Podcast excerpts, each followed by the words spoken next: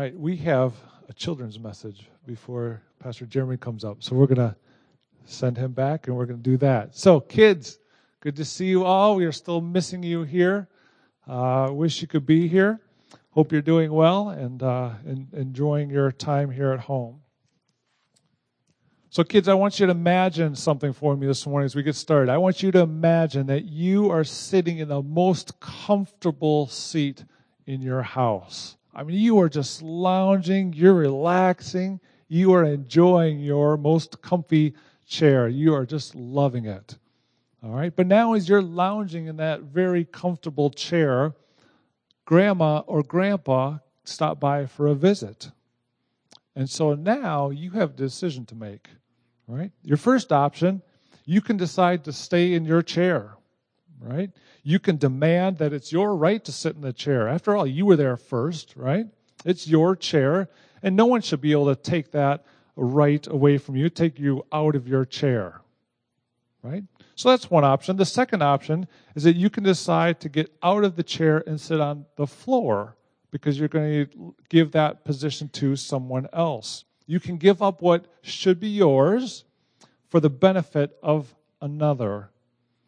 And so this way, your grandma or grandpa can have that nice, comfortable chair. In this option, you would be considering the position of someone else and what would be most beneficial for them. This is similar to what Paul is teaching us in 1 Corinthians. In chapter 8, we saw that uh, we are to give up our rights uh, for the benefit of another, right? We're to sacrifice what we would want or desire or are able to do in order to benefit another, especially so that it would not hinder the gospel, so that the gospel could uh, have effect in their life. And so now today we're going to be back in 1 Corinthians. We're going to be in chapter 9. And Paul is now going to give us an example of this. As Paul is preaching the gospel, he has the God given right to make a living by the gospel. That means that the church should give him money and other material things so that he can stay focused on his task of preaching the gospel. That's part of the reason why Pine Grove pays Pastor Jeremy and myself in this. And so Paul then says that if the church paying him would hinder the gospel or prevent it from having an effect in people's lives, he would give it up. He would give up that right to earn his living that way. He would rather not get paid and still preach the gospel and have the gospel have an effect in people's lives. In fact, we're going to hear that Paul says he would rather endure anything for himself personally rather than have the gospel be hindered in the lives of others. And so, how about for you?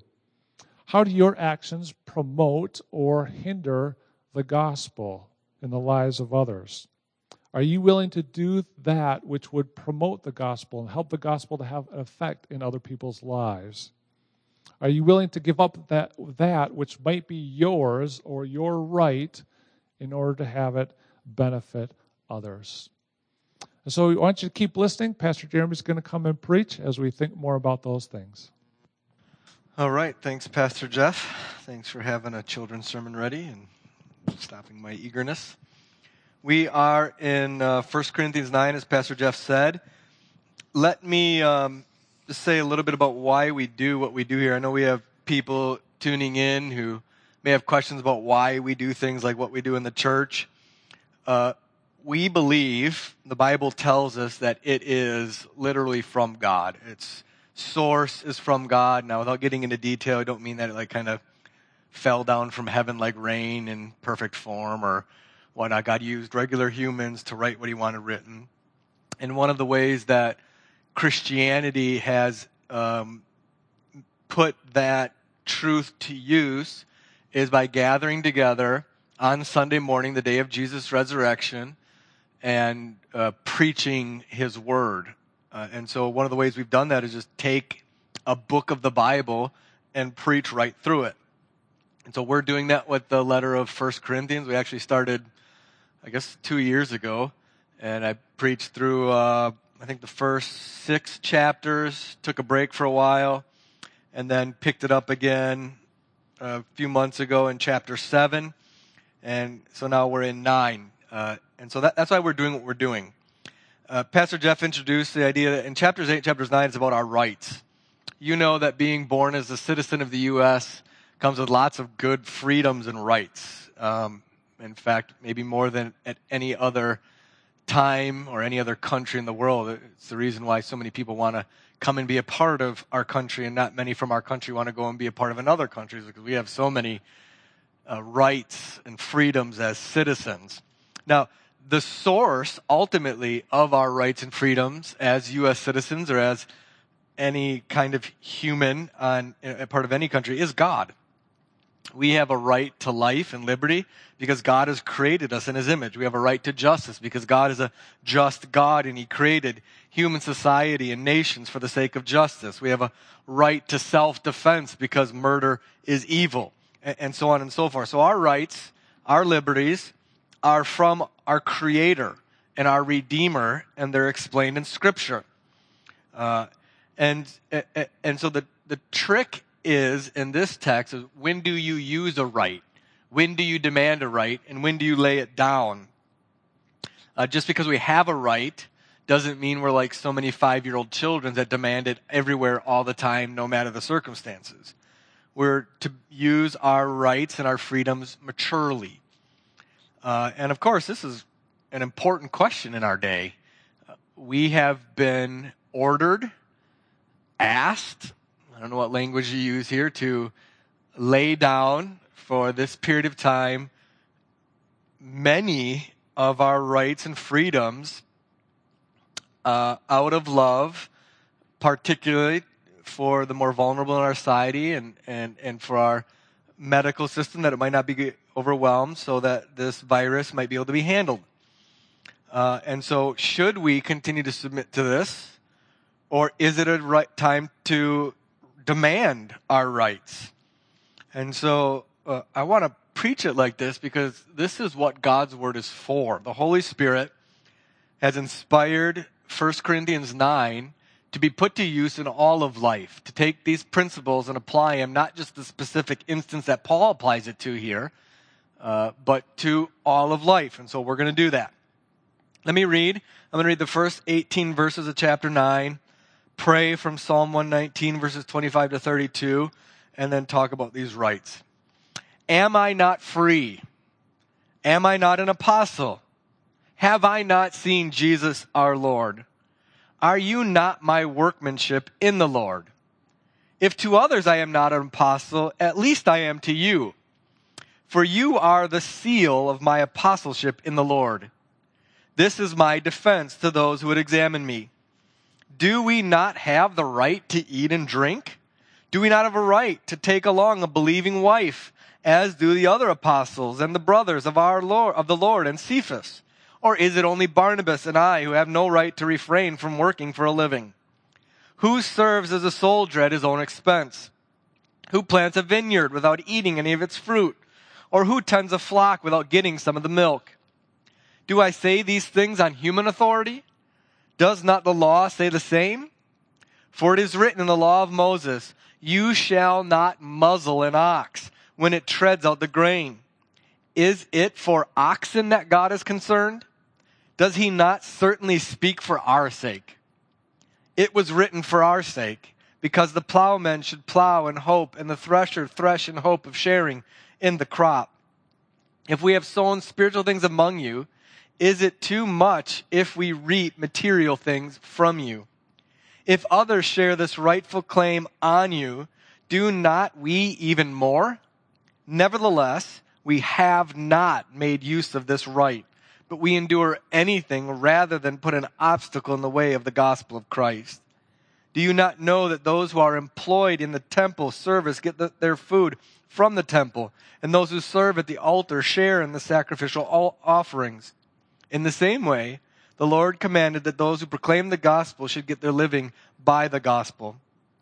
But I have made no use of any of these rights, nor am I writing these things to secure any provision, for I would rather die than have anyone deprive me of my ground for boasting.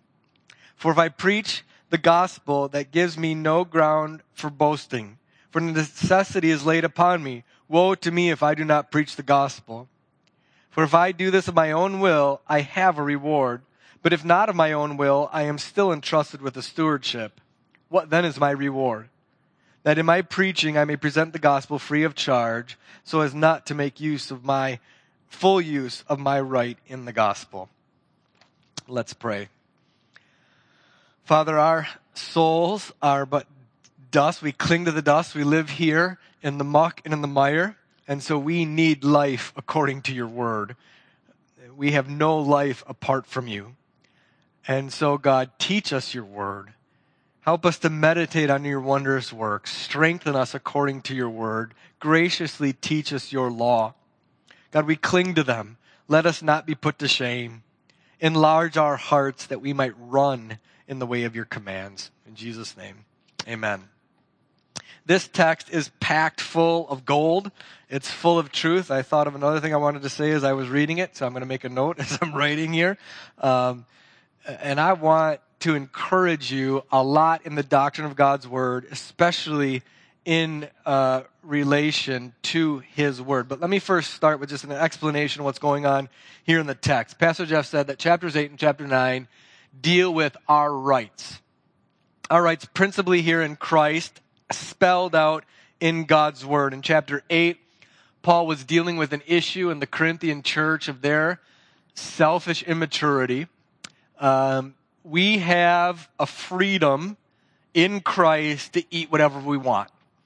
Uh, we see this in the book of Acts where uh, Jesus appears to the apostle Peter in a vision telling him to eat animals that were formerly forbidden under the ceremonial law in the Old Testament. Now that Christ had come and died and risen, he was free to eat anything.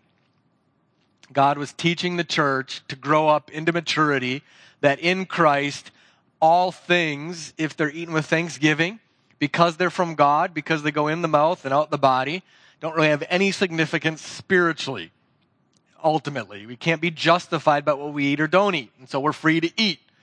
Well, that freedom, that right, isn't absolute.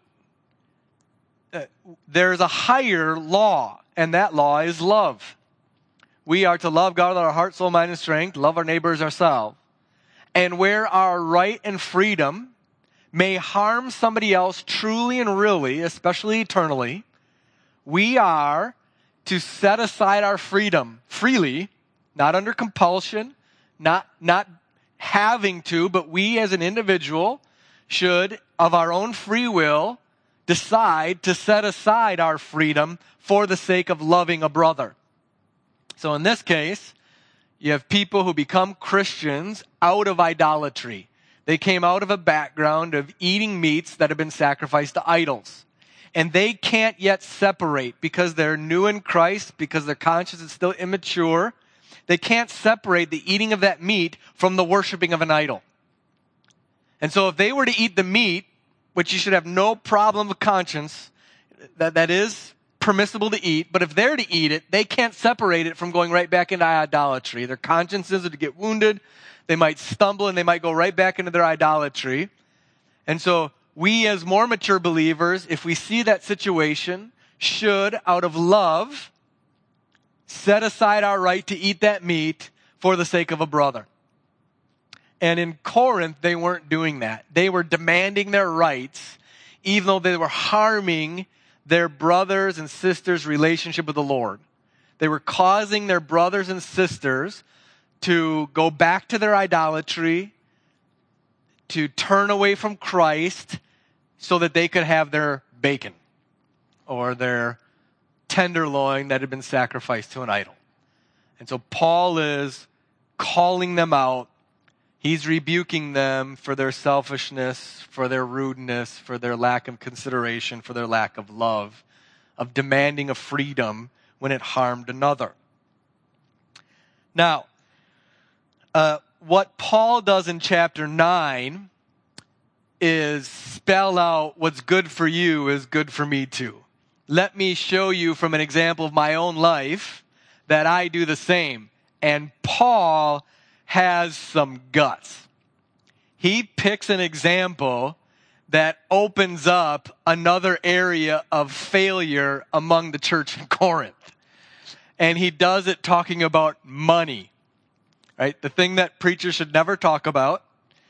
He brings up a situation where, as a preacher of the gospel, he has a right to make a living from those who, to whom he preaches the gospel. And the Corinthian church has refused any kind of financial care for Paul, though Paul has a right to it. All right, so Paul is explaining, we see in verse 4 that he has a right to eat and drink. In verse 6, he has a right not to work beyond his calling as a preacher. Verse 14 says it the most clearly. In the same way, the Lord commanded that those who proclaim the gospel should get their living by the gospel. All right, so Paul has a right to demand financial payment from the Corinthian church where he preached the gospel and where he pastored, to put it simply. Now, uh, let me do a couple things with that. First, I mean, Paul has uh, a crazy courage here, right? He's talking about a subject that is very uncomfortable, that pastors are to avoid. Uh, preachers shouldn't talk about these things is the common prevailing wisdom in the church preachers shouldn't talk about things in the pulpit. Preachers shouldn't, maybe it might be allowed that you could talk to an individual privately about this, but you should never, ever preach about it. And you, you might remember that I have re, re, repeatedly stated through this uh, preaching through the letter of First Corinthians that one of my intensive preaching, it wasn't just to preach through the content of the book, although that is precious, but to show uh, from the book Paul's example of pastoral ministry. And, and here's another instance. Uh, Paul, inspired by the Holy Spirit, is bringing the truth of God's word to bear on a very specific, on a very difficult topic out of love for the church, helping them see their sin and calling them to repentance. And he does so with great boldness. He, he isn't concerned. Another way to say it is preachers typically refuse to preach this stuff because they want more people in the seats and more money in the coffers. and, and Paul won't do it. Paul won't do it. And so let's learn from Paul's example of pastoral ministry. What, what I'm saying is, your and my understanding of pastoral ministry, of here preaching, needs to be formed by God's word and not what we've always thought. All right, so Paul has this right, uh, but he refuses to use it because he will not put an obstacle in their way for the gospel. Verse 12, we have not made use of this right, but we endure anything rather than put an obstacle in the way of the gospel of Christ. That is, Paul, in this instance, has determined that it's better to set aside his right to financial support, to work a second job, to take that weight among himself, in order that the Corinthian church might not think that Paul's just in it for the money. That the gospel is so cheap that it's just another way to get money. And so Paul isn't demanding that right, though he has it, because he doesn't want to put an obstacle in the way of the gospel. So here again, Paul is looking at the biblical information, our highest calling is to love, to love our neighbor. And the Corinthian church's way to love their neighbor, to love Paul, was to provide for him financially. And, and yet Paul isn't demanding that out of love for them because he is weighing out the two that their call to love him and caring for himself by providing for his material goods is outweighed by his care for them in eternal spiritual things. That was the principle in chapter 8. Eating meat is, is important. We need to eat. We have this right and freedom, but it's a short term material need. And the long term, eternal spiritual need of the brothers who can't handle that in conscience outweighs the other. Same thing here.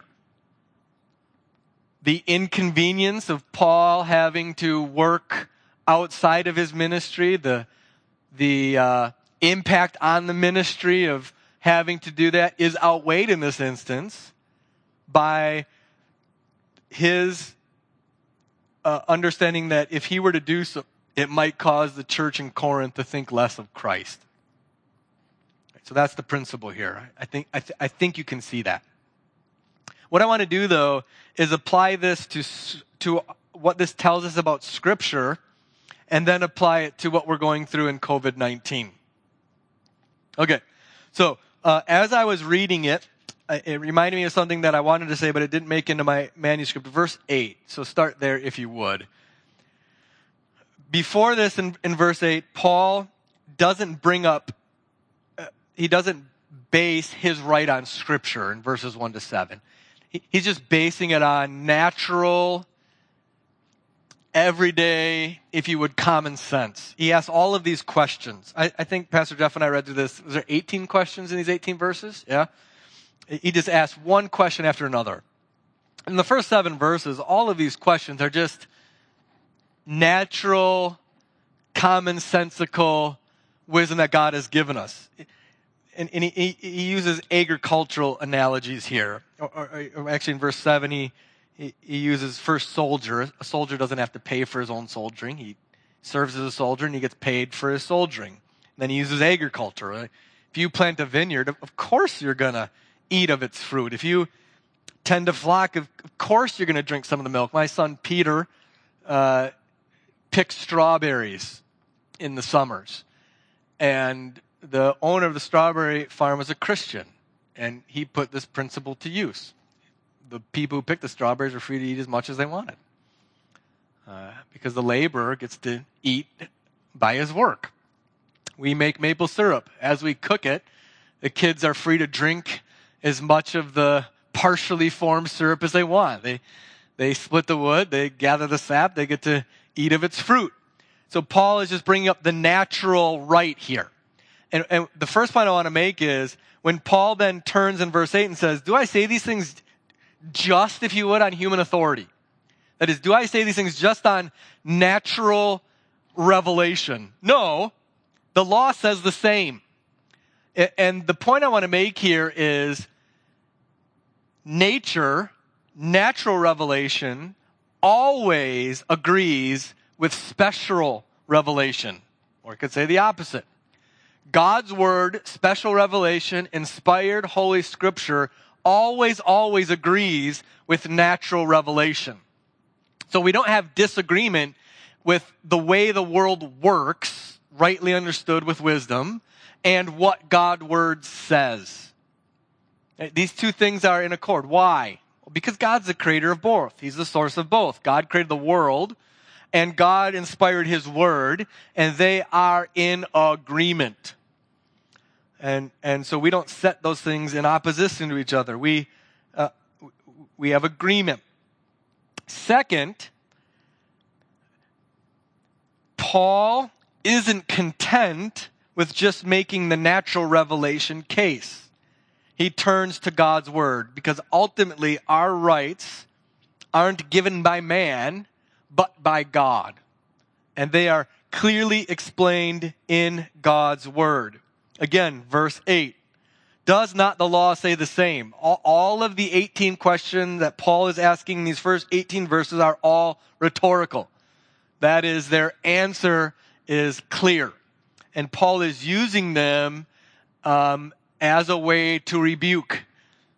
That as the Corinthians read these question after question after question after question, they will be able to plainly see their guilt and the highest here is God's word. God, or the Holy Spirit is showing us that our rights are found, Paul's right to make his living by the gospel is founded on God's word. And where we see this in God's word is Deuteronomy 25, 4. You shall not muzzle an ox when it treads out the grain. Now, what do oxes have to do with preachers? well, it's not very flattering. I can tell you that much um, but it's not uh, all that um, inaccurate either. Uh, the, the point is, of course, an ox, uh, sometimes in order to separate the, the edible portion of the grain from the inedible chaff. They would lay it all out on the ground and let the animals, oxes or donkeys, walk on them to thresh them, to separate the edible from the inedible. And um, the principle or, or, or, the, the law in Deuteronomy 25 says don't muzzle the ox. Let him eat by his work. Don't keep him from eating the grain. Let him eat by his work. Now, what Paul is bringing up is that this wasn't for the ox. God did inspire this for the animal. He inspired it for people.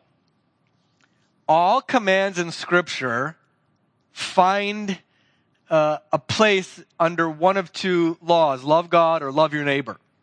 Everything. So, what Paul is doing is looking at Deuteronomy 25 4, don't muzzle an ox, and saying, okay, where does that fit? Love God, love. Well, obviously fits under neighbor. It's not about animals, it's about people. How does this principle apply to people? Well, it applies in the strawberry farm with my son. And here, Paul applies it to the preacher. Paul takes this principle and applies it to the church as the Lord Jesus does. Uh, and, and, so, a couple of things for us on about God's word. First, as I said, our time of exhortation, time of confession, God's word is utterly comprehensive for all of life. And we see this in explicit commands honor your father and mother, we see it implicitly in principles, as we're seeing here, that are to be applied to all of life, and examples like Paul's. And uh, brothers and sisters, I, I think sometimes we do this well, and often we ultimately fail it. We just do not make use of God's word. We, we find it very limiting, we think. We, we don't see the all encompassing nature of God's word. And so if you're a young person, if, if you're growing up, you're growing up in a Christian home, I want you to grow up with it in your DNA, in your bones, that God's word is sufficient for life because it's from God, and it's sufficient for life because it, it, it's comprehensive for all of life. And so, moms and dads, one of the things you can do with blessing your children is consistently go to God's word as you consider things in life as you bring up something with your child that displeases you, base it on God's word. As you as a family make minor and major decisions, consider God's word. Uh, one good practical way to do that is go to the book of Proverbs, filled with wisdom as you make decisions. Teach your kids the sufficiency, the comprehensiveness of God's word by going to it. This is often neglect among God's people we treat God's word as just another voice of an expert in, in one narrow area among many other experts. And uh, we don't see the sufficiency of it. We don't. Uh, and second, then, applying this truth of God's word, look, look at verse 10. We see again the kindness, the tenderness and love of God for us. Does he not certainly speak for our sake? It is written for our sake. Now, the our here, I believe, refers specifically in verse 6 to Barnabas and Paul, or maybe a bit more generally to apostles, to preachers, to pastors. So I'm really glad for this. God cares for pastors. Uh, but the principle is extended to all of God's people here, isn't it? One of the answers then to why did God inspire his holy eternal word?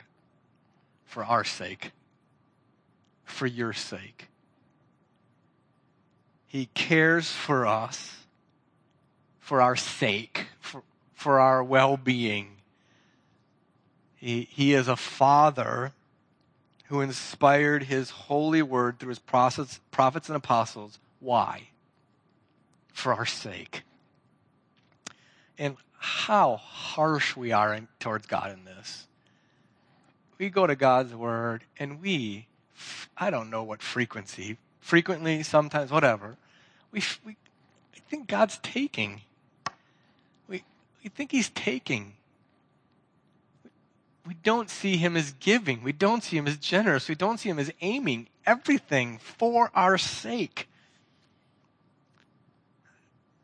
And, and yet, here, very plainly, He certainly speaks for our sake. Now, notice that word speak. Right now, God's word isn't dead. God's word isn't an artifact. God's word isn't a, a manuscript discovered in a cave, brought forth that isn't alive and that it's just like to be archaeologically examined. Wow, that's neat. That's how they thought back then. No, it, it's living, it's present, it's powerful. It doesn't fade, it doesn't wither. It, it, it's alive, it's present, it's here. God's speaking through His Word for our sakes right now, comprehensively. So, why do we so neglect God's Word? Could it be because we don't believe this? Could it be because we don't have the faith to believe this? I don't mean that we don't believe it all the time, but brothers and sisters, this, this should be a wake up call to you. Are you turning to God's Word consistently in your life for how to live your life? comprehensively in all areas. Right? One of the questions we should be asking ourselves, how, how's it going doing it on our own? How's it going living to the way that we've always thought to live? How is it going? Shouldn't we be examining ourselves based on God's word? All right. So, so lot, lots about the doctrine of God's word, but the, the principle here is Paul has a right based in natural revelation, based in God's holy, special, inspired revelation to live by his preaching of the gospel. But Paul doesn't demand it because of a love for God's people and not wanting to put any obstacles in their way. Now, I am not bringing this up. Pastor Jeff and I were talking about this earlier the week that neither of us have any complaint regarding our church in this way. You guys are very generous we are well supplied. And, and so don't have any rebuke for you in this area. I don't know if I'd have the courage to do it anyways. Uh, maybe, but um, I've never done it before. There's probably nothing more uncomfortable for a pastor than have to deal with his own financial provision. But Paul doesn't demand the right. He doesn't see preaching as a means of accumulating financial gain. Paul isn't just another slick salesman playing on the human desire for atonement, peddling another product. That's not what he's doing here. Now, that, that has happened throughout the history of the world. It's happening today. We have all of these gospel salesmen. We have all these people who see in the gospel a way to get wealthy. Joel Osteen, Joyce Meyer, T.D. Jakes, Hillsong, Paula White, Ken Copeland, James MacDonald. these men and women see the gospel not as a means to salvation to glorify God, but as a way to increase their financial um, wealth. They do. But Paul refuses to be seen like that. He knows the temptation, and in this instance, he believes it's better to set aside his right for their sake in Christ. Okay? Um, and so Paul tells the Corinthians that he's not demanded it so as to put no obstacle between them and the gospel. So there's the great principle. Where faith in Christ is at stake, we will gladly lay down our rights. We'll gladly. Okay? And so what I want to do then is to take that principle, to take what we've learned and apply it to our current situation. We have rights we have freedoms given to us by God, revealed in natural revelation, and given in God's Word. And so, what I want to ask here is should we or shouldn't we be demanding those rights now that we've had further orders for them to be set aside? Governor Evers, again, came out this past week extending his shelter at home, safe at home order until the end of May. How do we apply what we're learning here to this? Uh, and I hope you can see the, the application here. I, I hope you don't think this is some kind of a stretch. And I want to urge you to broaden your use of God's word to all of life. Again, I, I, want to greatly discourage you seeing God's word very narrowly. Most of us grew up in churches that did this. They would only apply God's word to very narrow areas of our lives, right? to our morality, to our home life, to our church life, It would hardly ever be on the walls of our homes or our churches. Hardly ever applied to the workplace or to uh, government, especially. For whatever reason, we're very reluctant to do so. But here we have a principle of freedoms, and should we demand them or should we set them aside based on love? So, when this shelter at home order first came out mid March, we as a church, led by our elders, decided that it was right to set aside our rights because of this. We did so for a few reasons. Number one, the data at that time led us to believe that this would be a real threat to the well being of others, particularly our elderly population and those with other health concerns. And so we felt like it would be wrong of us to ask 250 people to gather in an enclosed space, potentially spread the go- or spread this virus and, and harm people physically. And so love for them outweighed love for our freedom to gather, our right to gather. Second, even if we didn't agree with the, with the data, with the medical, and, and there was some doubt, we, we did agree that because our society was largely setting aside its freedom for the church then to say, not us, we're going to demand our right to gather, that that would, could potentially uh, reflect poorly on Christ. Right? You have businesses being set aside, uh, other institutions stopping, and if the church were to demand its right at that time, I, I think that could have done damage to our witness. And, and so, under this principle, we decided, yeah, this is right. We should pursue alternative means, like a live stream. Right? But not what, what now? Mid March, the, the data was showing that and millions of people are going to get this virus. Tens of thousands, maybe hundreds of thousands in our country would die. And, and, and, but, but now it's different, isn't it? The, the data is showing quite a different story. Six people in Oneida County have been infected. There are less than 200 deaths in our state the, the modeling and data was not only wrong, it was atrociously wrong. It was way off. Now, some might say, well, that's because the social distancing stuff has worked. Well, all of that modeling was taken into account if we did the social distancing. If we did the social distancing, 100,000, 250,000 people would die. The modeling wasn't, this is what's going to happen if you don't do the social distancing. The modeling was, this is what's going to happen even if we do it that, and we do have to consider in this, it isn't just the damage that the virus would do versus nothing else. It's what's the cost to human life uh, because of getting the virus versus what's the damage to human life because of the measures taken in trying to prohibit the spread of the virus. You have to weigh those two things. So let's just, I, I did this on Facebook earlier this week. Just look at our congregation. We have 300 ish people who come here. As far as I'm aware, um, nobody has been diagnosed with COVID 19 yet.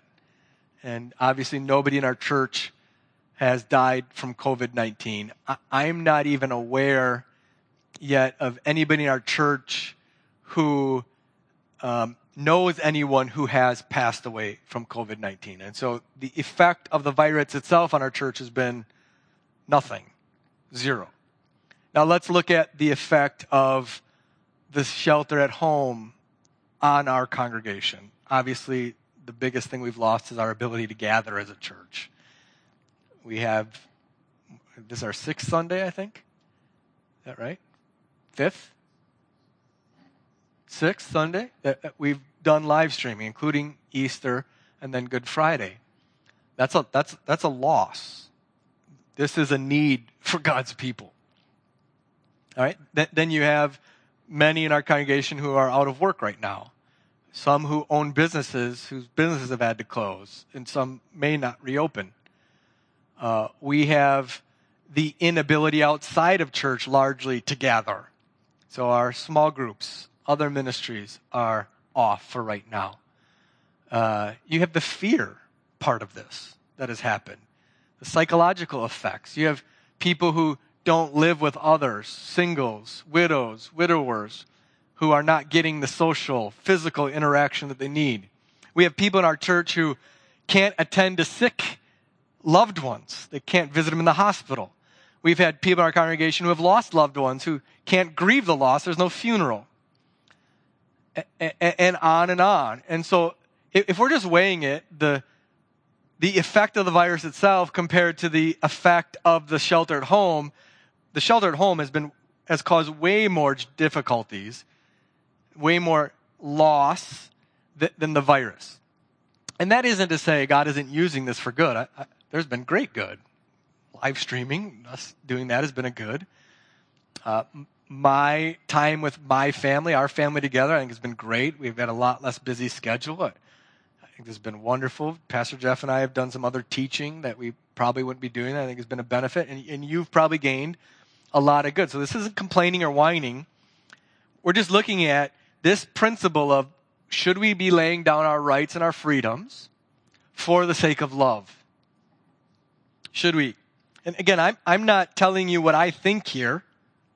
I'm just raising the issue. I, I want you to learn to apply God's word, whether it's explicit commands or implicit principles and examples, to life. To life. And, and, and, then, of course, we haven't even in this issue talked about what is best for the fame of Christ. What is best for the gospel? Would it be best for the church to continue to heed Governor Evers' orders until the end of May? Or would it be better for the witness and testimony of the gospel for us to consider how we might gather in civil disobedience? Right?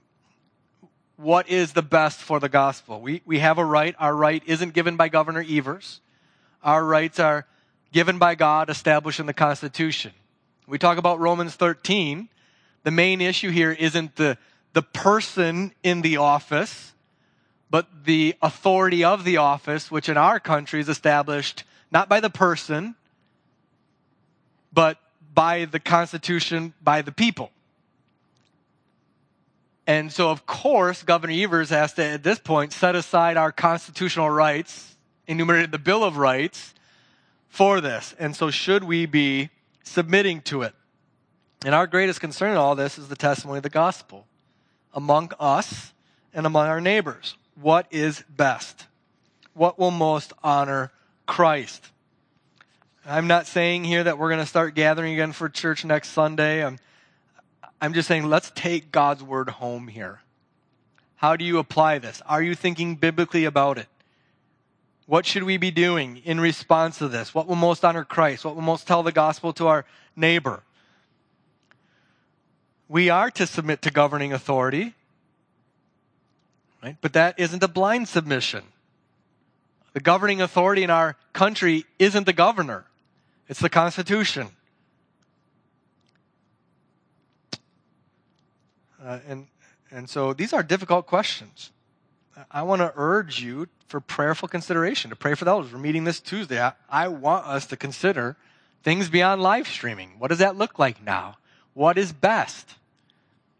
Um, and at, at least for me, it looks like the damage caused by the shelter at home far outweighs the damage caused by the virus, especially in our county. And I'm concerned for this out of love for our people, out of love for our community, especially the financial impact, but also the emotional, psychological. And so let's be in prayer about this. Let's take God's word home. I don't have any answers yet. Um, I want to be patient in this. Uh, there's nothing in me, that's not true. There is something in me that wants to kick against governor's orders. But I want to set that aside and do what's best for God's glory. And I'd ask you to prayerfully join me in that as we consider these things and as you consider them. I can tell you this we were out and about yesterday in the community, and I think people are done with the shelter at home. There was not a parking spot at Menards as we drove by yesterday. I, I, I think people are realizing that uh, this isn't what we thought it would be. And how does the church lead in this? Maybe that's the biggest question. We're not supposed to be followers of culture, we're supposed to be shapers of it. And so, how do we do that in response to this? We take these principles home. Okay, let me pray. Uh, we'll sing, uh, Lord, I Need You, and then uh, we'll go with the benediction. Let's pray together. Father, we do praise you for your word, praise you for the comprehensiveness of it, uh, the all encompassing nature of it, that you've written it for our sakes. Thank you that uh, you are a consistent God where your revelation in nature and your revelation in your word agree, and we can trust it. And so help us to entrust ourselves to it. Give us wisdom in these things, God. Help us to do what is most glorifying to you, what is best for the spread of the gospel amongst us and amongst this world, what is actually most loving. God, help us. God, give us wisdom.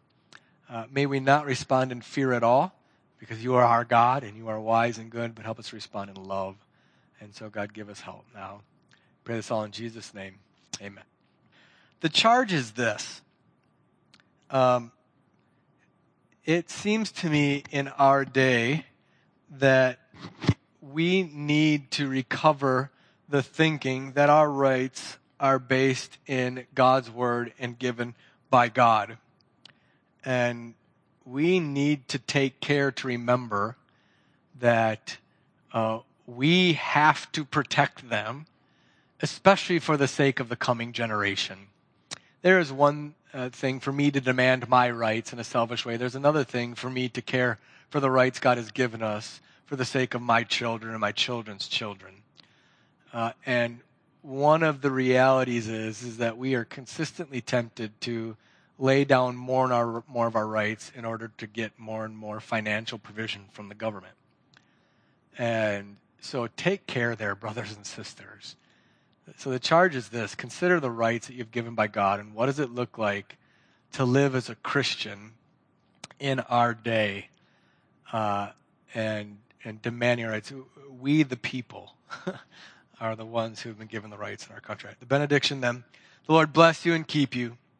The Lord make his face to shine upon you and be gracious to you. The Lord lift up his countenance upon you and give you his peace that he's purchased the blood of our Savior, Jesus Christ. Amen. God bless you. Have a great week in the Lord, and I love you.